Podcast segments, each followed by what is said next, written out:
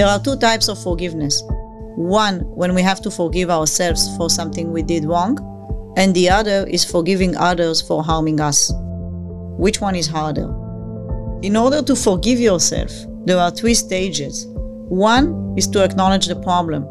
I did something wrong. Second, ask for forgiveness. And the third, promise that it will never happen again. Now, how do we forgive others for hurting us? We will hear more from Dr. Jennifer Wortham. Thank you for joining us for another episode, A Matter of Life and Death, where we talk about a small dash between the first birthday and the last. Such a pleasure having you here. It's amazing to meet you guys. Welcome to everyone on the podcast. My name is Jennifer Wortham. Um, I have a doctorate in public health from UCLA, and I'm doing research at Harvard. And I do consulting and um, work in uh, the areas of child sexual abuse prevention. Um, I do a lot of transformation work, and I'm um, really excited to have opportunity to collaborate with you on some innovation ideas around bringing faith and um, public practice and public health together. So, thank you for having me today. Let's talk about forgiveness. Mm-hmm. You wrote about it a lot, right? I did, yeah. Can you just show share with us how do you forgive someone after he abuses you?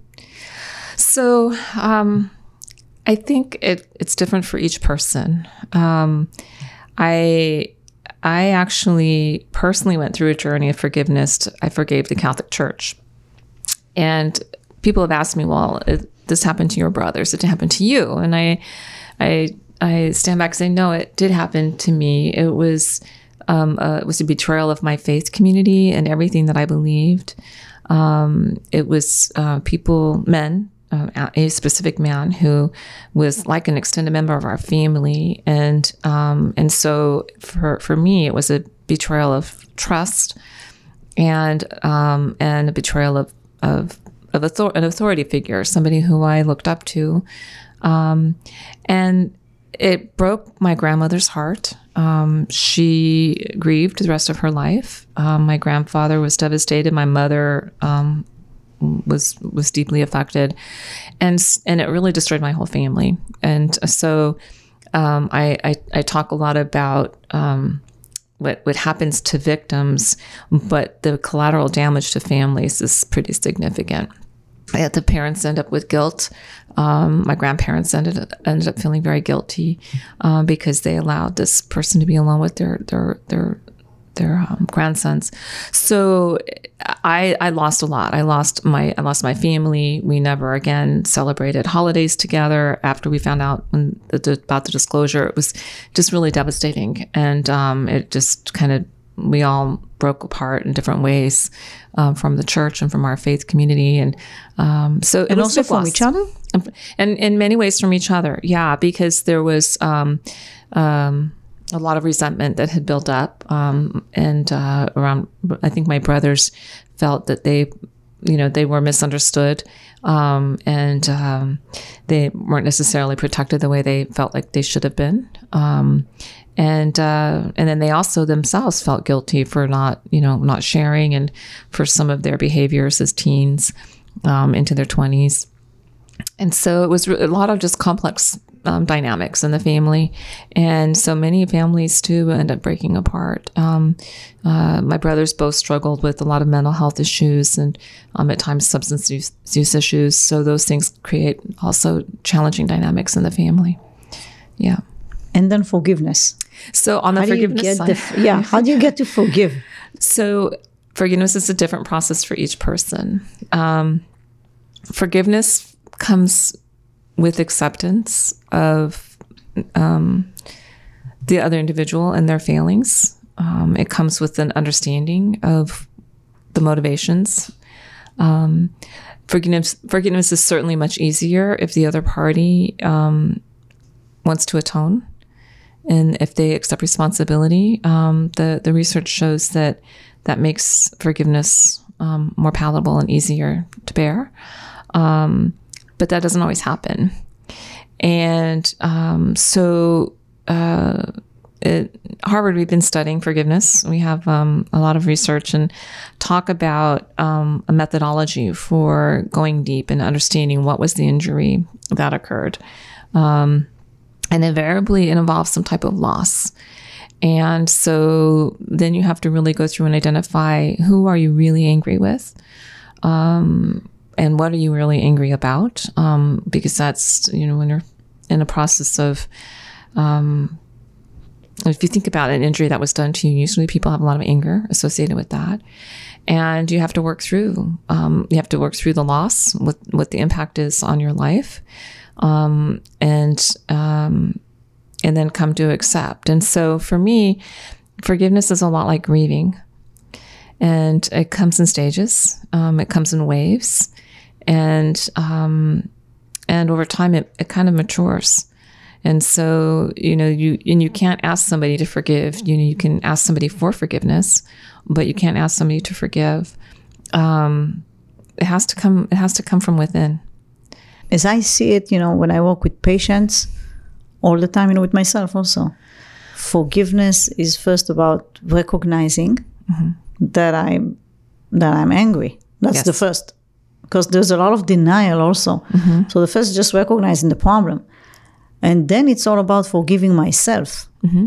because I cannot control what the other party will do. You know, no. I cannot control what someone else, his actions, his thoughts, his, this is beyond my control. I mean, if right. I can, of course I will, but most of the time I can't. But I can control the way I react mm-hmm. to my consciousness. Yes. My emotions, my acceptance. Mm-hmm. And and then I just take responsibility for that.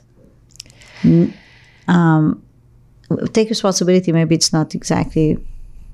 It sounds like I'm responsible for getting hurt by someone else. That's not what I mean. I mean just mm-hmm. taking responsibility for the fact that I am still in a state of anger, resentment, mm-hmm. bitterness, whatever it is, mm-hmm. At the end of the day, it destroys my life.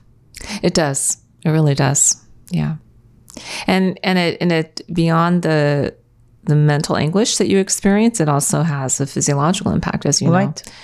And so we can encourage people to take steps to be more forgiving in their lives, but each each incident, each thing that happens, um, you need to unwind it and really understand. You know what what was your own expectation, or what was your what was your true experience? And oftentimes, you know, when we look at abuse, when we have um, children that come from abusive um, childhoods, um, and then they re experience later in life um, some incident, some trigger. Um, it brings up all those feelings of helplessness that they had, and um, and at the same time, also there there's there a loss of the meaning is of their own dignity and of their own self.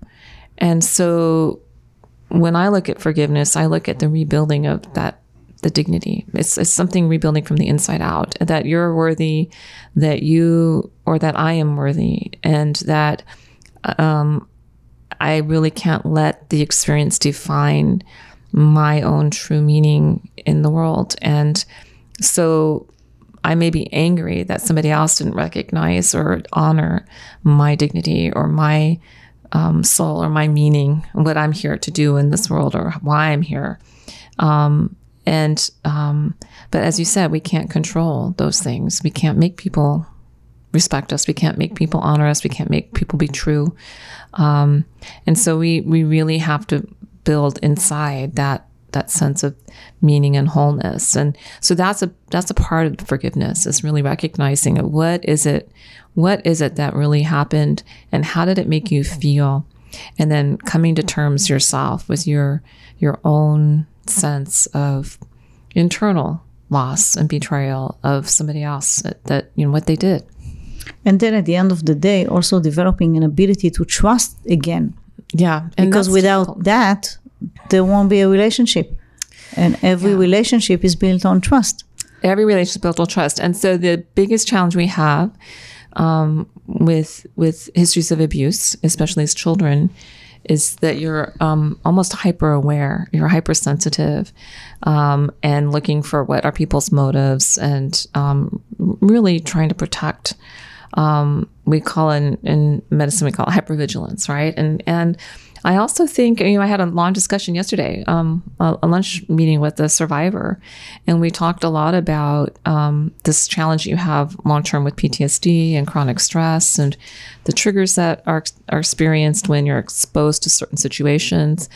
And I think some of that's even on the unconscious level. I think that, that individuals have been abused are really hypersensitive to micro expressions and they can read things that are happening. They can read the situation and, and there's sometimes good reason for them to be anxious or fearful because they, they're more attuned um, to sometimes the, the motives. They can see through um, some of the, the, facades and and know that this person potentially might cause them harm. So, um, so those protective are, mechanism. very protective mechanism. Yeah. But on the other hand, then if they trust less, then they mm-hmm. experiment less, then they experience less.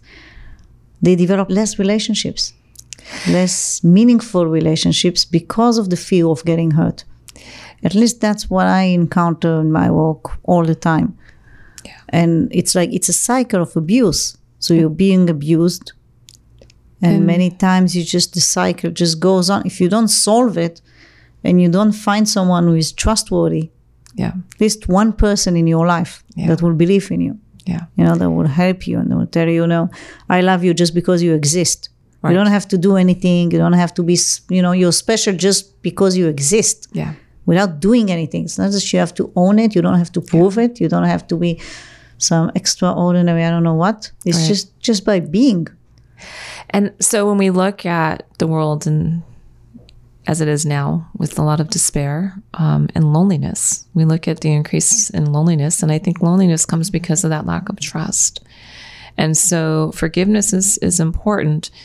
Um, and identifying with people one on one and not, not only identifying with people that because like you said they're successful there, there's something they can do for us but just really being authentic and being present is is really important. So a big part of the the, the rationale for the world day was to validate for survivors that they are important that that that um, that this is not acceptable this is not what happened to them is not something the world should accept and that they have meaning and um, and that there is um, there are people who care and will support them. And then we need to build bridges and awareness so that we can connect them. So what was i think of, of all the things that we did we did a we we had a commemoration in Rome and we I brought a group of survivors together. We all stayed in one one kind of villa. And there was a lot of drama and a lot of challenges and there was a lot of pain and a lot of triggers. And um, but uh, many of the survivors had said that was the first time they ever felt really safe expressing themselves, and and um, that that every single person there was, you know, damaged or broken like they were, um, which which I don't identify with those words as words that are pr- productive, but um, they they felt like that that they could be safe. And so they could find that person. And many of them started relationships that they can that they can call on and count on. And um and in my own journey in this whole process which has been really challenging um because my my my own childhood experience was was also not easy. And i have and i don't people are familiar with um, adverse childhood experiences, but ACE, we call it ACEs. And um, so I was a seven in the ACEs score, which was which was is a pretty high out of ten. Um, and but I was the oldest one in the in the family, so I had to kind of take care of everybody. And I've only really in the last year come to terms with the impact of the ACEs on my own life.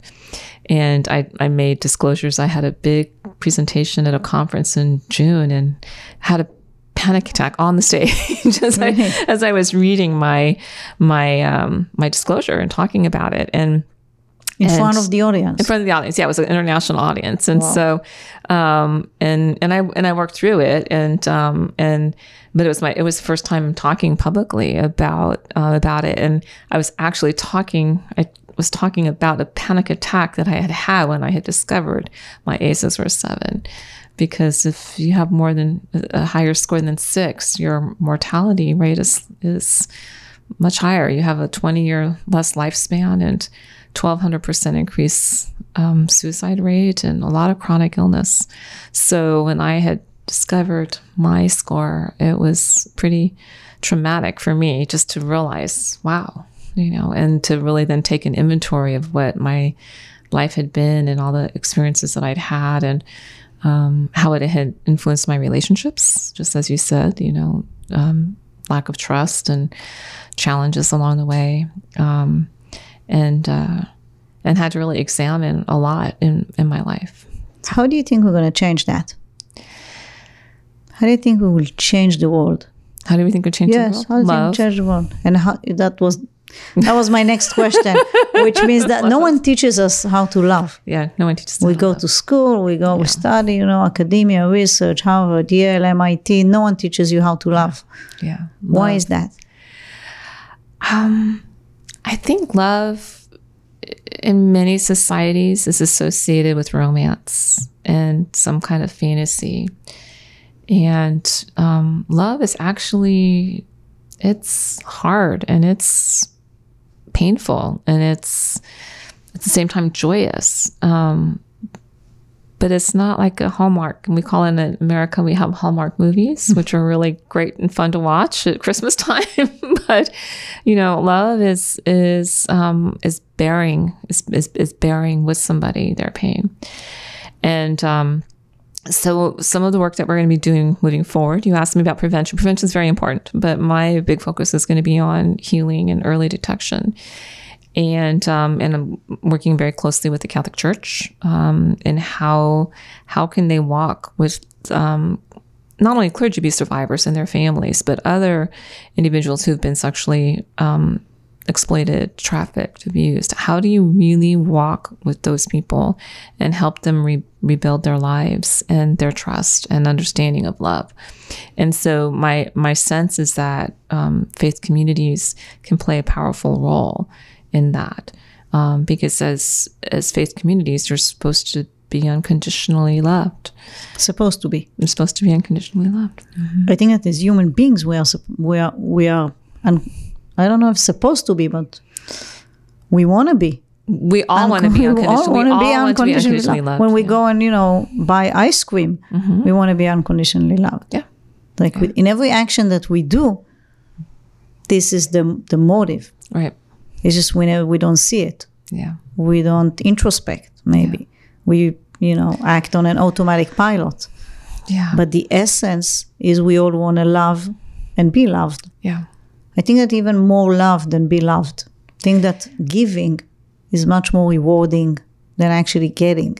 Giving is an amazing experience. And so I I this last year have been incredibly blessed to get to work um, very closely with um, with African with Africans and um, and specifically Sierra Leone and Nigeria, and um, I have to say that the experience for me in many levels was probably the most rewarding of my entire life. Um, the, the, the, the kindness and the love and support and the recognition of, um, of the issue, you know, and how we're trying to address the issue, um, and, and and the gratefulness that they had um, and the love. I mean there was just so there was so much love. And i would i would i really enjoyed going i, I was invited several times to events um, where they they were having um, forums or you know whether it was political forums or celebrations. And just the love the community and support of one another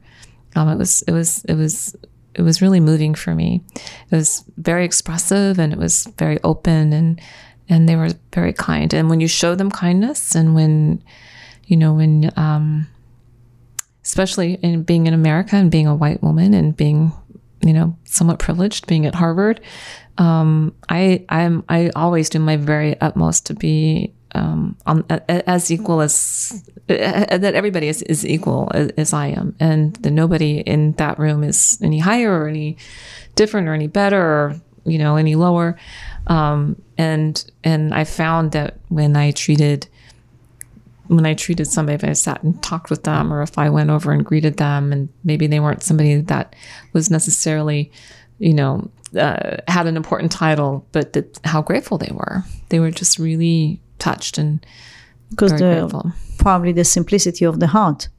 Yeah, and and and, and It's not an intellectual thing. it wasn't. Yeah, It's just um, opening your heart. yeah, just being there, and so that I think that's really important in our in our world is to be more authentic and So how are we going to teach that? What's your plan? so my plan is to um, my first plan is working with clergy to um, help them understand trauma and um, and to work with people who are the most in need. And how do they bear the pain? So one of the challenges I'm, I'm sure you're familiar with vicarious trauma and secondary trauma. And so we have to teach skills for how can you walk with somebody who has had a very painful experience um, without being really traumatically impacted yourself, or if you are, to be able to process it and have support. Um, so we have to teach those skills. Most people avoid it; they avoid pain, and so um, again, working with the survivor yesterday, she brought a book that um, somebody had written on child exploitation and to teach kids how to s- stop. And and um, a, a book had been at a book fair, and the author was there, and people would come and pick it up and put it down and walk away and look at another book, and nobody bought it. And so, um, so we we have to be able to understand how to process somebody else's pain, how to live with somebody else's pain, how to be there and support them through their pain, so that they can get to that level of authenticity. And I think those are skills we ha- it's a learned skill. I'm not sure that it's that everybody knows just how to do it naturally, but I think no one knows it. No one knows how to do it naturally. And I think we all have to learn it and practice it daily. I don't think it's even some skill that you can just, you know, teach on a board. It's something you have to practice yeah, every it day. is. It is. It's Yeah. it's a growth process. And I have to say, um, another friend of mine is um, was always kind of talking about sharing joy and being around joyful people. And she gave me a little pla- like a little magnet to put on my on my um, refrigerator, and I recently threw it away. And it said, um, "Be with people who who make you feel like you're in sunshine." And I have found that that's fun for a little bit, but the people, the times that I felt the most joy in my heart was the times, especially in the last couple of months, when I sat with somebody in a moment of pain and silence, and they told me their story and they cried, and then afterwards they told me how much better they felt. And so it was it was kind of the opposite. It was it was sitting through somebody who was experiencing pain and allowing myself to be present for that and seeing the impact that it had on them just to be heard and to have somebody feel that with them and um, it's not like we both would get up and walk away all happy but there was there was something more infinite Of course, and it's genuine yeah and it's a connection. It's a real connection. yeah So let's talk about death. death in the end of life.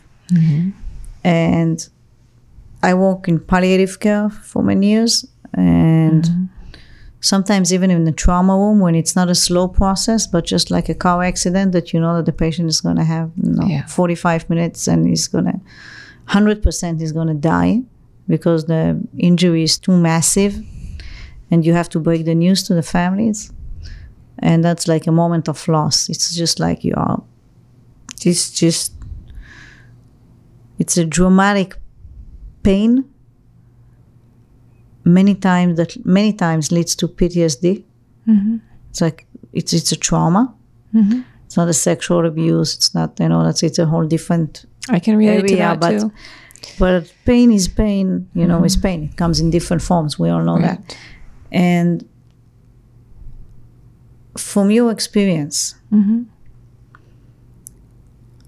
What do you think is the the most important quality that allows you to sit there and tolerate the enormous amount of pain that someone else goes through.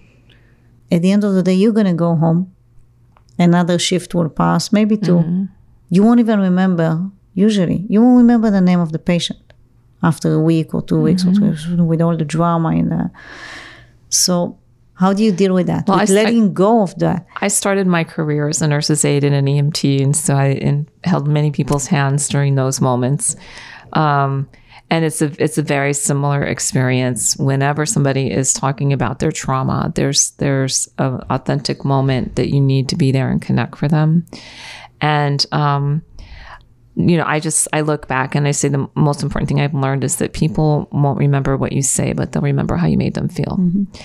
And so in that moment, if you turn off your phone, you put everything aside and you really listen to them. And then they get a card after that, or they get an email so that they know that you heard them and that you care.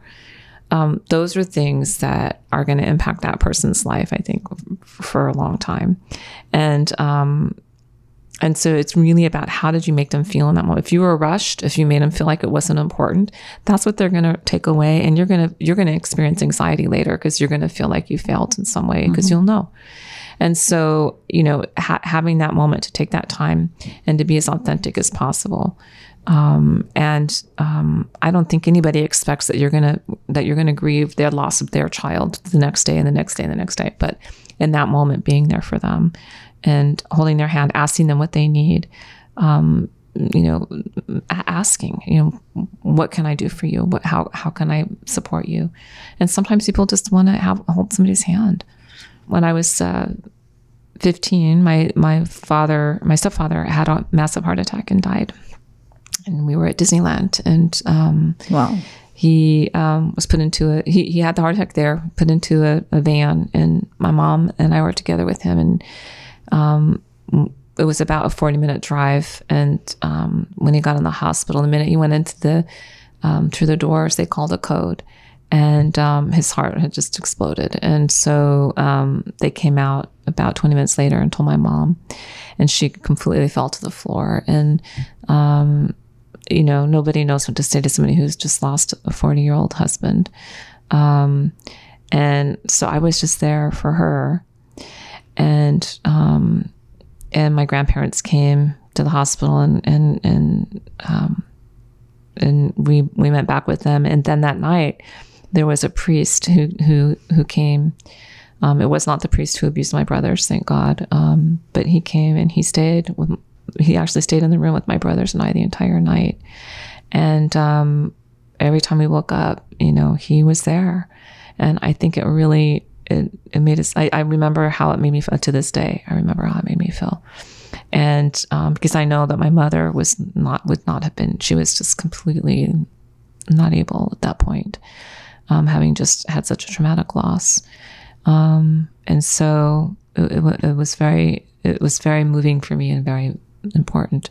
And um, so making sure that, you know, that secondary and tertiary victim, you know, the, the family members, that they have that support, um, I think is, is also, you know, important. So, and that would, would require a real change in the community setting.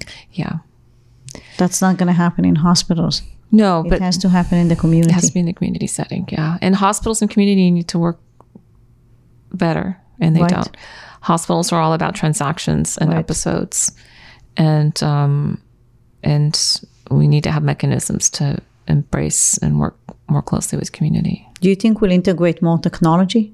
Using technology in order to I think technology can actually absolutely be very helpful because I think, you know, whereas a provider might be able to click a button and say, okay, I need this type of, I need a clergy support, I need social support, and be able to have those things be automated versus the physician having to pick up the phone and make a bunch of phone calls and try to find somebody. and maybe even screening tools Uh, yes. hmm Yeah. That's part that of we my, need to develop. it's part of my program.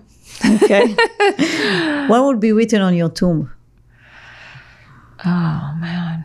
Um, she believed she could, so she did. That's a great sentence. I think the important part is not to let anybody define what you what you can do. And uh, so a lot of my ideas people think are crazy, but um, you know, one at a time, every single accomplishment in my life, if you look back, somebody would have told me I couldn't do it. And I think that's the case for you as well and for others that we have to we have to think beyond the limitations that other people put on us. Thank you so much. It was such a pleasure having you here. Thanks. You're doing such an amazing work, so important, and with such an impact that hopefully we'll see the fruits really, really soon We hope. Yeah. implemented. Yes. Thank And you. we'll Thanks for thanks for giving me the space to speak. I'm really grateful. Thank you.